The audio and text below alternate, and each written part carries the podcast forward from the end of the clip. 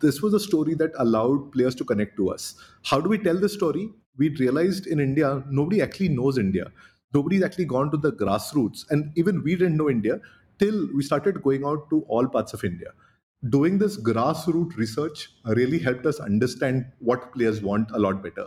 It helped us to represent each one of those regions inside of a game better. So you'll see inside of Indus also, it talks about all of those corners of India inside of it. And our hope is to kind of continue to bring culture to the fore, tell those stories about India that nobody's heard about through our game. Hi, I am Sophie Vaux, and this is the Rise and Play podcast. A few weeks ago, I had a wonderful and transformative experience in India during IGDC, and I want to share the key learnings with you. Great leadership comes from everywhere, and I want to bring perspectives from the East to the West so that we can continue learning from each other. In this special series, I am sitting down with five studio founders to offer a broad perspective on the gaming ecosystem in India now ranging from early stage companies to more mature stages, from bootstrap to VC backed, from casual to mid-core, serving the global or the local market. Are you ready to challenge your beliefs and perception? Let's begin. So, welcome everyone to a new episode of Rise and Play, and we are in our special series about India and gaming in India, back from my trip from IGDC. And today I'm super pleased to have Roby John with me from Super Gaming, that I've met also at IGDC and with all the hype around Indus. And thanks for joining again this morning or this evening for you. it's 4 p.m. here. Yes. All right. So before we start, maybe a bit of background as well for the listener who don't know yet about you. So Roby has co-founded Super Gaming in 2019, and you serve today as the CEO, overseeing the development of its games, such as Silly Royale, Battle Stars, and the upcoming super exciting from IGDC. I saw Indo-futuristic Battle Royale, Indus. And before, you founded and served as the CEO of June Gaming, which I've known of as well, mobile shooter company based in Pune from 2015 to 2019. And a bit of background as well about Super Gaming is one of uh, India's leading gaming company, founded as well with a co-founder that I will name here, Sanket, Crystal, Srijit, and Navneet. And as we will talk maybe a bit more about Indus today, as the Indo-futuristic battle royale, which gets a lot of hype. I think it's a whole theme that gets a lot of excitement, not only for Indian players, but globally for mobile, PC, and console, as you are cross-platform. You have developed other games such as Battlestar, Silly Royale, Tower Conquest. What is more interesting about the background of Super Gaming? It's about your own gaming platform that you call Super Platform for uh, launching, running, and hyperscale multiplayer games. And your mission is to build India's gaming revolution. And that's not a small thing, but I see you're very committed to that mission. Absolutely. So let's begin with the start as well as you have quite a background in gaming and also your previous company. I was curious more about your journey overall as a you know founder, entrepreneur, how you got even into games, then building your first company, then second company that you can share with our listeners today. We got into games because the iPhone came out in 2007. I got my wife an iPhone and then I realized that we could actually build for it. So I was officially the first iPhone developer in the country back in 2008. Mm. Launched a bunch of games our story was small three guys, a dog, and a dream. That's how we started June. One of our games really took off, and that's really how we became a gaming company. So we spent about five years building educational titles first through a company called Tap to Learn. After that, what we realized is that we'd gotten very good at building games. But for 10 years before I'd kind of started making iPhone games, I was a backend engineer. So kind of combined both our background as backend engineers and our experience building for the iPhone or building iPhone apps to kind of build mobile games. We only make one kind of game. If you see our entire journey, we only make real time multiplayer, which combines both of our strengths. And that's really what the company does today.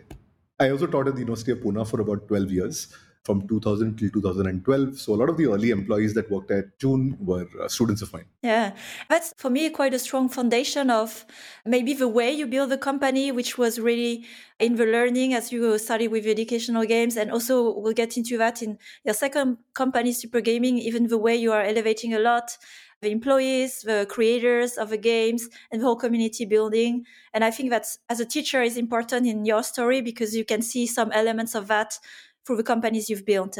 I won't take credit for being a teacher. My entire family was actually a teacher. My grandparents owned very large schools. My mom was a professor in English as well. And that's kind of how I inherited those genes, I think. Mm-hmm. It's not a, a, straight line, like from teaching to building a game company, but there's so much power, you know, in games, in creating communities and learning through playing, which I'm sure you have seen through your first company. And I would like to pause before we get more into super gaming, your journey when you built uh, June Gaming for the different stages, because you started small, but the company grew, I guess, and became quite big and still today big. What were the different phases? What have you learned as building the company and that you took with you after building Super Gaming? So I think the key part of kind of being an early iPhone development company was kind of seeing the distribution that the iOS platform kind of gave you, seeing what Android did, seeing what was happening inside of India. We were a very early kind of early batch at Y Combinator as well in 2011. So kind of saw and ran the educational games company Tap to Learn in the Silicon Valley, learned from all the people building games in the Silicon Valley, took some of those learnings and then kind of brought them to June Gaming where we kind of focused on building what we were good at if you're competing in that market, we kind of realized that there would be something that we really need to be good at. And that was real time multiplayer. That was something that's very hard typically. You don't have those strengths within the same company. But as founders, we kind of realized that was kind of our strength. That's kind of how we started building it our first title was a game called Ninja Dash, and then we learned from that build Mask Gun, which is really the first shooter that we built. We are trying to build CS:GO for mobile at that point of time, and that was in 2015, where everybody would laugh at us and tell us that it's not possible to build that for a phone.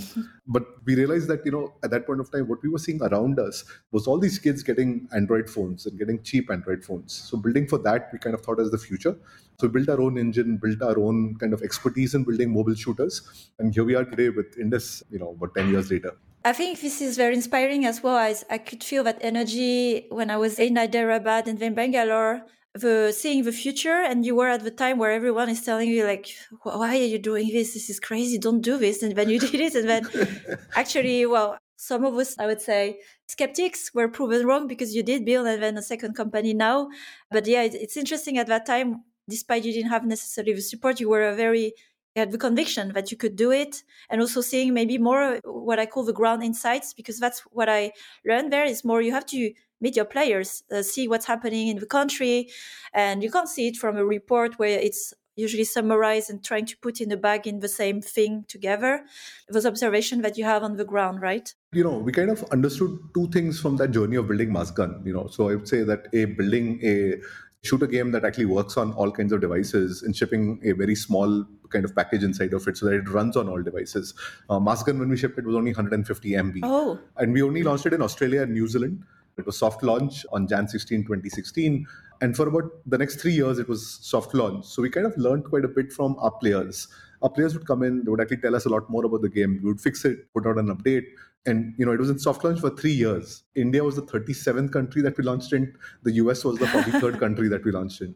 So kind of learned quite a bit from that journey of kind of working with the community building that community from scratch. Every player on Mask Gun that we kind of had in the early days was my friend on facebook. So i kind of learned quite a bit from a lot of these players on facebook. I still had about 5000 friends on facebook who were active players of Mask Gun i kind of ran that community learned from players what they really wanted. And you know i would say that what's inspired the journey of indus so to say was what I learned from the Mask Gun community. When the whole world was kind of celebrating Halloween, Christmas inside of our game, we decided to do something different. We decided to put Diwali, which is like a Indian festival, inside of the game. Mm-hmm. So we put Diwali inside of it, and what we suddenly realized is people were asking me hey Rabi, what's Diwali? And it was really a lot of fun for me to tell people like Diwali is the festival of lights. That's like the Indian Christmas. Here's what we do. Here's what are the things inside of it: the fireworks, the crackers, you know, the sweets, the lanterns. That's kind of what we explained to people, and we thought that was kind of cool because a lot of people wanted to listen to that, wanted to be part of something like that. From there, we kind of learned and kind of validated the fact that games are an expression of your art and culture and people want to be part of that. And that's really what we've learned from various cultures be it vikings japanese culture samurais ninjas anything else that you kind of see. You've learned through a bunch of games and we felt like that was probably the ultimate art form to kind of share who we are and what our culture is with the rest of the world. And that's really what you see inside of Indus today. Mm, oh, that's great to hear the foundation. What I appreciated as well, that I could see very strong in the DNA of super gaming, you building a community exactly around the game and building the game with the community with those insights that you go and get you know it's not just let's get from reports and i do see as well the opportunity to share a bit more other celebration that happen in other parts of the world and which are not smaller, but just we don't know about those. Correct. You can actually use the game as a medium of self expression and especially for a culture and a country. Moving from June Gaming to Super Gaming, so I just want to understand as you started small, what was the size of the company at that time, the scale when you left June Gaming before even forming Super Gaming? We were about 40 people at that point of time. Ah. You know, you know kind of took off. It was success. We had a deal with Miniclip to kind of publish Maskgun as well. So I thought that my work was done. and what I understood from that journey was mostly the fact that, you know, hey, as a game developer, one can't really capture the entire value that one creates. What I also understood by just working with various publishers, you know, we did a bunch of publishing deals to keep our lights on at, at June.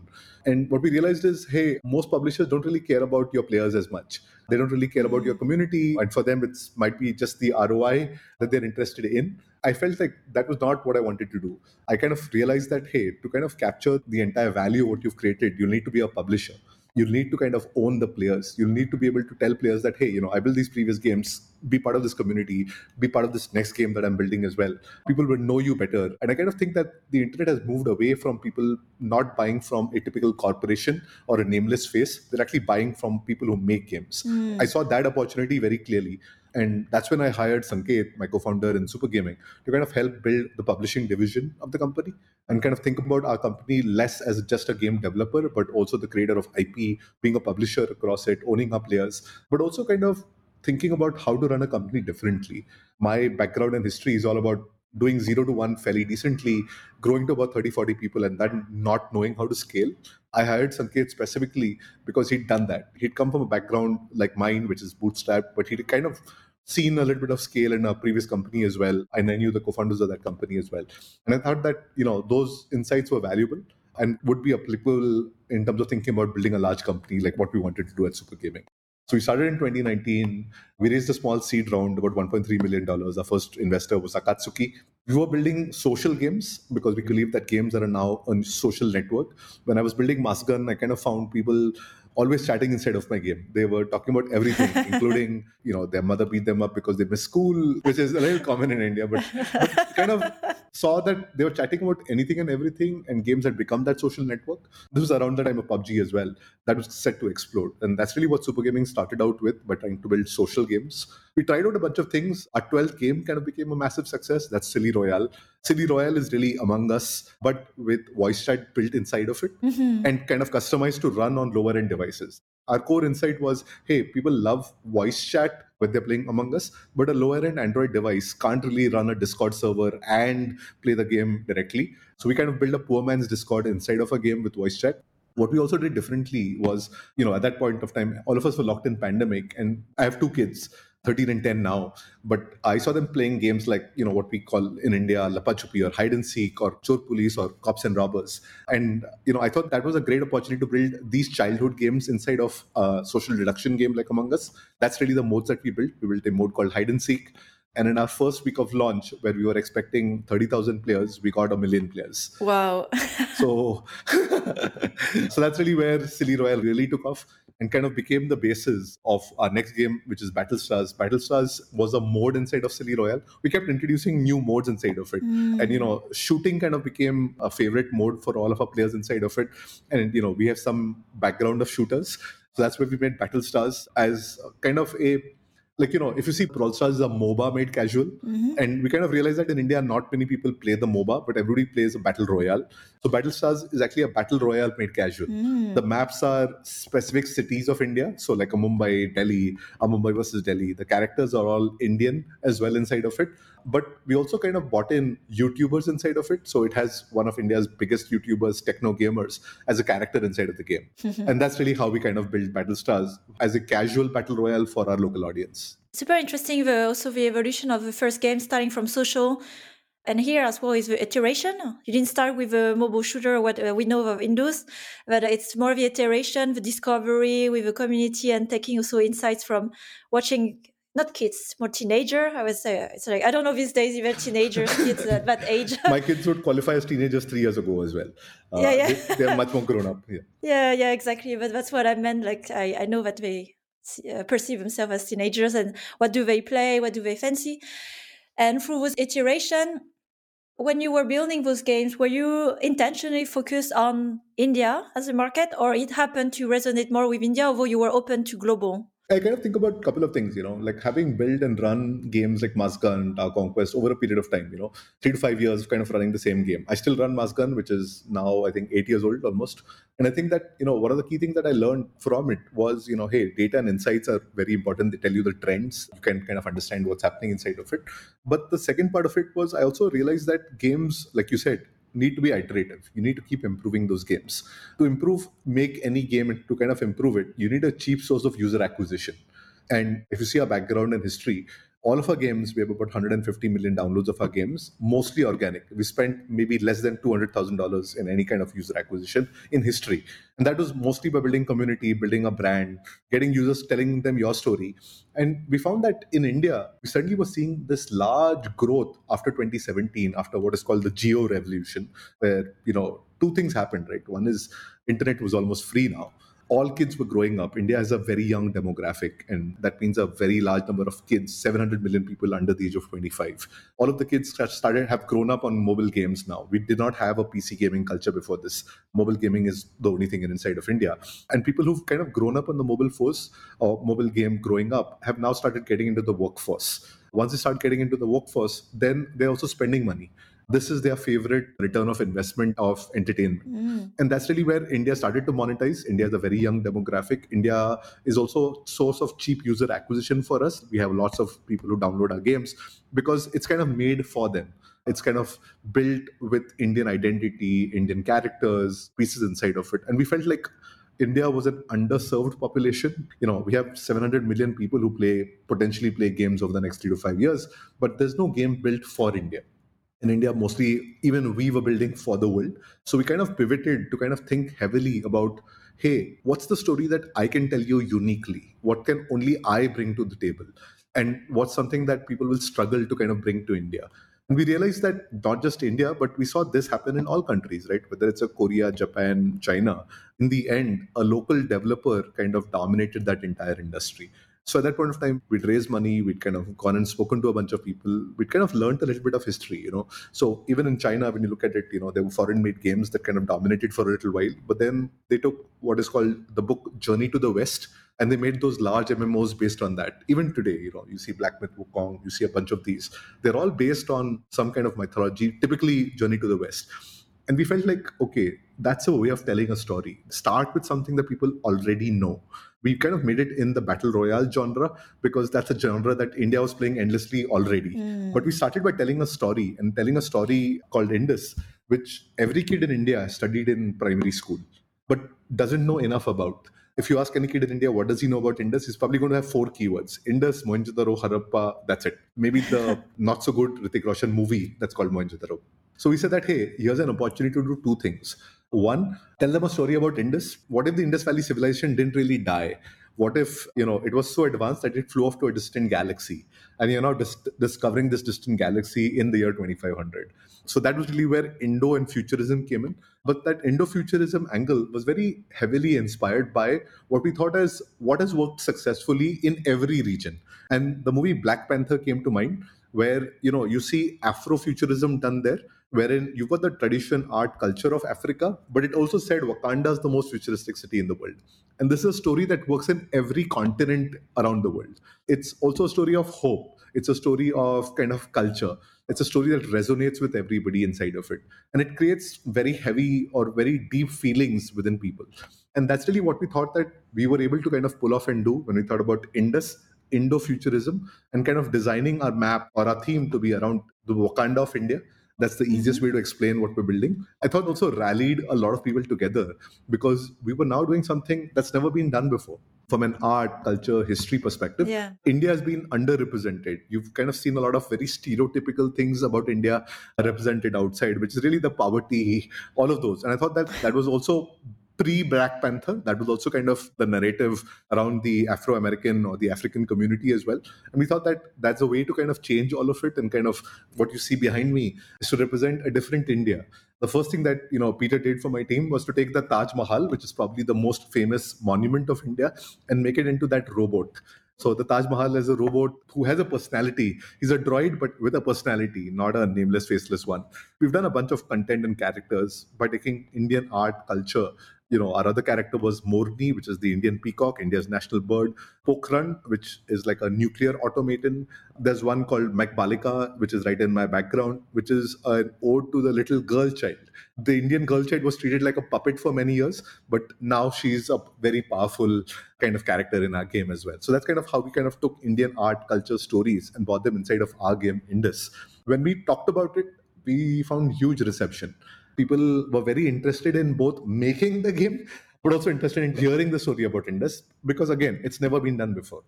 Whether it's YouTubers, whether it's esport players, all of them started coming to us because something like this is happening in India for the very first time.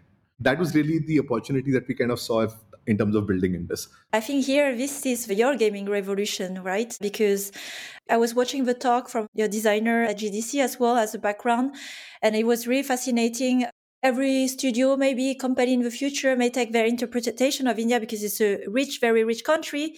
And then what is the narrative, a story you want to tell in modern ways through the medium of games? And that's your take. And I think it's very exciting.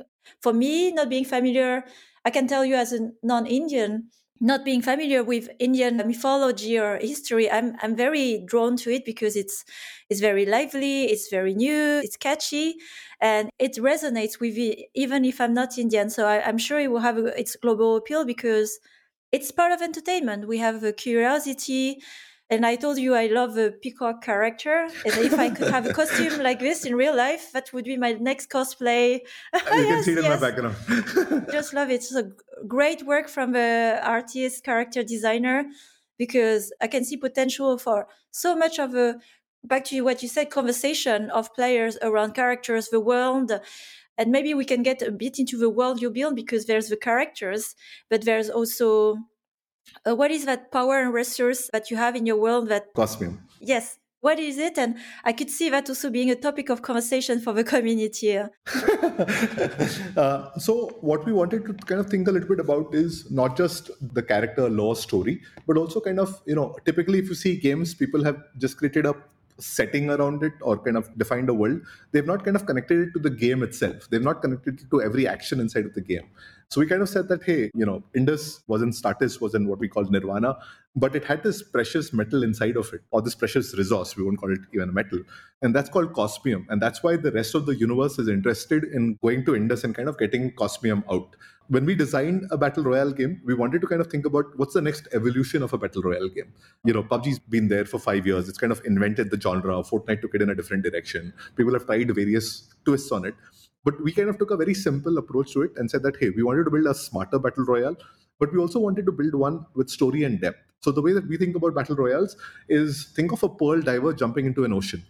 And, you know, sometimes he comes back with a precious pearl, but maybe sometimes he just comes back with a lobster or crab or even seaweed. So every time that you jump inside of the world of Indus, you come back with something, or you have the opportunity to come back with something, which is kind of combining battle royale and extraction shooters a little bit. But we said that, hey, what's that precious metal that people care about? Why is the Coven interested in Indus? And that's called cosmium. It also ties into the gameplay itself. If you kind of see most battle royales kind of have one win condition, which is you got to be the last man standing in our game, in the last circle, what we looked at is player behavior in other games, and we realized that hey, people were just ratting it out, just waiting for others to kind of show up. So it was not very exciting. We wanted to make a faster battle royale because I don't think people have, you know, 40, 45 minutes of time on a mobile device, especially to kind of keep playing. We wanted to make a 15, 20 minute game that was exciting, especially towards the end. So in that last circle, we spawned something called Cosmium, you can think of it as what other games have already done. Like CSGO does it with a bomb defusal mode, Valorant does it with a spike, which is, you know, hey, there's an alternate win condition. In our game, if you're only one person fighting against a squad of three, you can still win by collecting cosmium inside of it in some kind of ninja way. And we actually had a recent esports event in the end of October. And there were a couple of games that completely blew our mind away because players had figured out strategy on how to defeat other squads by collecting cosmium.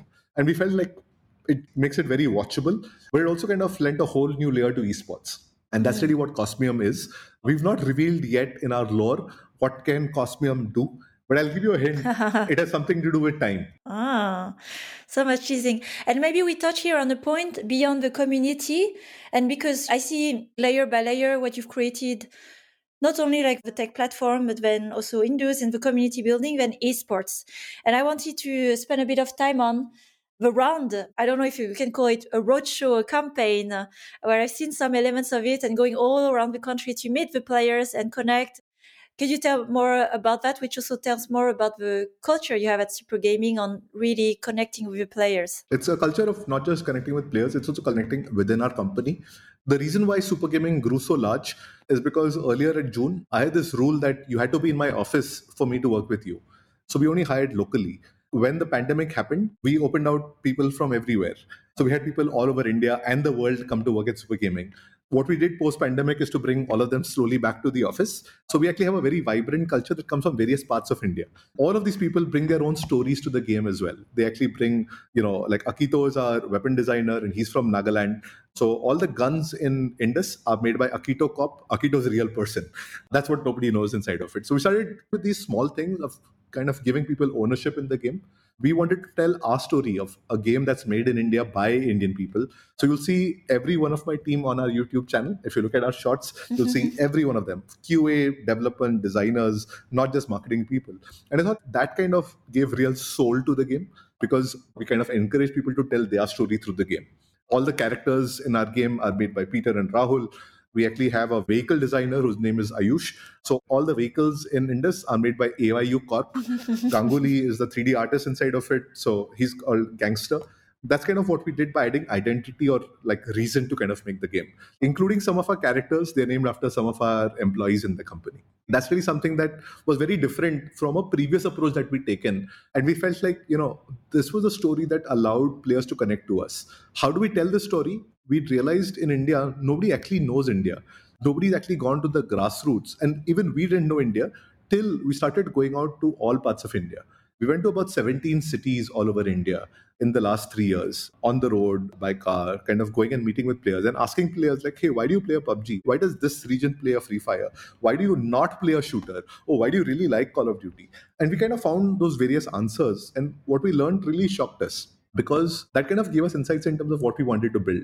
If I was to summarize what I learned from a lot of it, it was players asking me to give me the accessibility of a free fire which means it runs on most devices including lower end android devices as well as the esports capabilities of a pubg if you were able to solve both of that you had that golden connection and that's really what super gaming did indus is very well informed to kind of build both of these mm. it's kind of looked at the failures of other games like an Apex or anything else that's kind of come to India and hasn't become a phenomenon because I think it also ignored one very important part that people have spent thousands of hours playing these other games. So if you don't build a skill transfer system to kind of, you know, when people play your game, they've got to bring those skills of the other games inside of your game. So the elements of familiarity, but also kind of the enhance that own experience of them playing that game, whether it's with content, which is Indian, whether it's with a new gameplay condition, differentiated, the way that we build community, here's a bunch of people that players relate to. I think my phone number is somewhere out there. So I keep getting about 50 calls a day from people asking me when the game is coming out. Wow. and I think that doing this grassroots research really helped us understand what players want a lot better. It helped us to represent each one of those regions inside of a game better. So you'll see inside of Indus also, it talks about North India, South India, East India, West India, all of those corners of India inside of it. And our hope is to kind of continue to bring culture to the fore, tell those stories about India that nobody's heard about through our game. Mm. Having worked on games more product side, it's a great lesson of uh, just building a game, designing a game with your players. But it's not again reading reports, but meeting them because I have what we call player research, right? You can't see what you don't see in front of you. So when you get and talk to so many of them, different age, different background, because what you mentioned as well here, you visited different regions, which I understand are very different in India. We can't say it's a whole same country, but very different economic background, age, language, yeah. even language, exactly. And how do you solve this? Where you make the most I would say global local experience for such a large country and getting all those insights gathering. And even today, although you're the CEO, you still have conversation directly with players who are contacting you. And I think that's fantastic. Uh, I don't know when you sleep. no, that's how I've always been. You know, we've kind of built this culture where we've been the most accessible to our players. Players have my phone number; they'll call me up. You know, I've had calls at 2 a.m. in the morning saying that the game is down, and I think that's really the friends that I've made. I have Maskgun friends of mine on Facebook that have come and lived in my house from Singapore and I've gone and stayed in their house as well. So when I go to a different country, I usually can meet a player of my game who's played my game for a long time. I have this crazy story about an investor called Nick Nolido from Eden Ventures. When I met him, he said that, you know, Roby, I don't invest at your stage. You're a very large company. I don't invest at this stage. But I told him that, hey, take a look at what I've done. So, you know, three slides in, he says, stop. He takes out his iPad and he asked me, Did you make this? And it turned out that he'd been playing my game for over six years. and you know, and, and, naturally he invested in my company, but he's become one of my close friends and advisors. But I think that not only have we kind of made those conversations with players, but we've also had some players become our investors. That's kind of the ultimate way of thinking about that's the company that I wanted to build.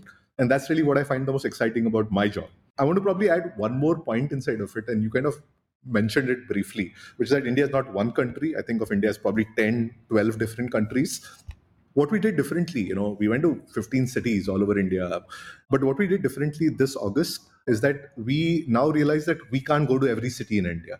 So we bought in a YouTuber or a player from every state and union territory of India mm. who came to the Indus office on August 15, which is India's Independence Day, and kind of played the game with us. We've been real, you know, we've been showcasing the games since over a year.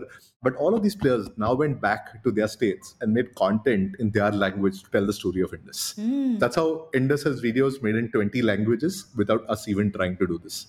And I think that's not been done before earlier i kind of thought about my company's mission as putting india on the global gaming map. When this started happening when i started seeing what was happening on the grassroots level when i started seeing esports players come in from very humble backgrounds and become the top player inside of it i realized that what we're going through as a country is a gaming revolution. And all that we can do is to do our part inside of it and build and that's why yeah. Super Gaming's mission today is to build the gaming revolution of India, along with a lot of our game developer friends, but also with the entire community of across the spectrum, the entire ecosystem of players, esport players, influencers, YouTubers, streamers. That's really what we find ourselves privileged to be able to do. Yeah. And it's amazing. I can see really a holistic company in that sense that you are connecting over parts of what makes games, you know, like this community, the makers, and also the game itself and yeah, the investment part. It, it's beautiful and it's very powerful. And I can see that energy in anyone that I've talked to, um, Super Gaming, including yourself. that, that level of energy, you know, you wake up every day with so much energy and motivation. Like this is meaningful to me. Sophie, the first thing is, you know, the reason that we are so energized by all of it is not just who we are, but, you know, we've been around for a long time. We've been asking ourselves, when will India's time come? We've been seeing those new people kind of come in. Today, we realize that every employee that we get is so much better than us. He's been playing games for over a decade. He's understood everything about it. Every new person that we get is actually better than anybody that we hired previously. And so that kind of excites us the most because we kind of feel like, hey, now is India's time now you have all the players who understand everything about games. When we kind of initially started making shooters, we had to buy everybody a CSGO license. now everybody who comes in has 2,000 hours, 3,000 hours on any good game inside of it. He's probably much better than all of us inside of the company as well. And that's what excites us that, you know, this whole influx of talent.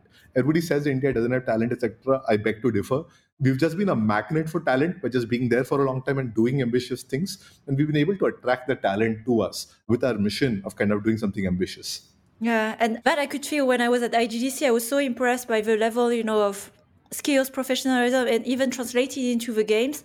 I can see in your journey where you have built a company made games like you are really creating the ecosystem environment for the talents to come and form something exceptional and big together. And that I could see it. So that's why I so much wanted to first give visibility to super gaming, but what you're doing and the impact of it, because many I'm sure will follow. I have a few questions related more to the journey of super gaming because this is an important part as well in for other aspiring entrepreneurs in India wanting to start who knows the company and be part of that revolution. I understood you started with a bit of funding. What was the journey of funding for you? Where are you today? And even in the size of a company, just also more for the more the business part of super gaming. Sure. Two things, right? We started off by kind of making money first. raised a seed round of 1.3 million dollars in 2019 then about a year and a half later we kind of had this idea about indus and the traction of Silly Royale Silly Royale was growing 3 5 million users a month all organically and that's when we raised a series a we did a series a of about 5.5 million dollars at that point of time and that time we were still a 30% company so, you know, we'd grown from being a 5 10% company before we did when we did our seed round to doing a 30% company. We also kind of formalized our SuperPlatform and started making money on it, including running Pac-Man and a few other games on it. So Google Cloud today is our partner and sells SuperPlatform, much like you know PlayFab is on Azure, GameSpark on AWS. Similarly, we are that on GCP. So that's kind of our funding journey. We've raised about 17, 18 million dollars, but we've also made money through our games and through our platform. And what we've done, essentially, we're a tech company making games. So we have 100 plus engineers. Today, we're about 150 people, have a little bit of a burn, but kind of are doing something ambitious, but we've kind of built everything, not raising a lot of money. Mm. We've raised less than $20 million overall. That's also a great journey where a part I see that's the sentiment I've had talking to a few, some of the studios there, trying to raise what you need, but also building a lot and uh, starting to generate revenue. And as you have traction, as you need to expand. And the other part I wanted to highlight is also for the people who believe that there's not much to do in India or to invest, it's quite serious capital. You know, these days in Europe, it's just even hard to get a million for any funds where no one wants to invest in a company, especially uh, doing mobile games. So I wanted also as a contrast where uh, there are things happening in India and there's a serious capital coming to companies like yours and others in the ecosystems where you can do quite a lot of things as well with those rounds and with the capital you get. And as we are reaching the end, there's so much. I'm so grateful for a conversation. You know, it will stay with me. I, I feel very inspired from just hearing what you've done. And I see also maybe future opportunity for countries because it's not in Indian audience, but Southeast Asia. I know I, I heard like in Vietnam there's a growth as well, maybe to get inspired by what is possible as you get, you know, the muscle, the capital and the skills to build games with the stories of your country. Today, looking forward to at the end of the year. What do you look forward to, you as Roby? So I think first of all, you know, I want to kind of just close out some of the things that we did on Indus. It's not just the art, it's not just the culture and the stories. The visuals, the music, the dance forms are all inside of Indus, mm. including the martial arts form. We took Kalaripayattu, which is actually a 2000 year old ancient historical martial art, which is actually the father of Kung Fu. Like Buddhist monks took it to China and the rest of the world, but it was actually originated here. Those are all things inside of our game. I even got my co founder W to dance the Bhangra, and he's kind of in our mocap, and you'll see a video around him. The music inside of Indus is also all traditional Indian instruments. And these are all things that nobody realizes. But when you take the sitar, the sarod, the morchang, the tabla, the santur, the sarangi, the mridangam, the dhol, and put them inside of a game, you can create the rhythm of Indus. You'll see all of our videos use custom music from Indus whether it's Hindustani, Carnatic music, but also kind of influences of Indo-futurism, where you've got heavy metal, you've got progressive metal, you've got folk music of India. And that's really what I feel excited about, of finally creating representation for who we are. When you think about shooters or any kind of games, they're actually played around three axes, right? Autonomy, mastery, and relatedness. Autonomy and mastery don't change much. You know, the shooting elements of the game, the thousands of hours that you kind of play to master the game. You've got to build those skill ceilings. That's what we know about making guns the relatedness aspect is what we heavily indexed on.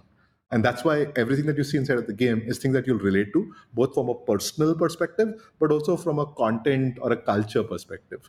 In the past, you know, we shipped many updates of our other games and call them content updates or localization. Or we didn't spend a lot of time. We think that today, content or culture is actually our best live ops tool mm. because everything that's coming out from the game is telling a story and our streamers they love us for this aspect because what they tell us is that in other games they've got to make up stories to kind of tell their audience. But in our games it comes with a story that's ready made and something for them to tell and educate almost.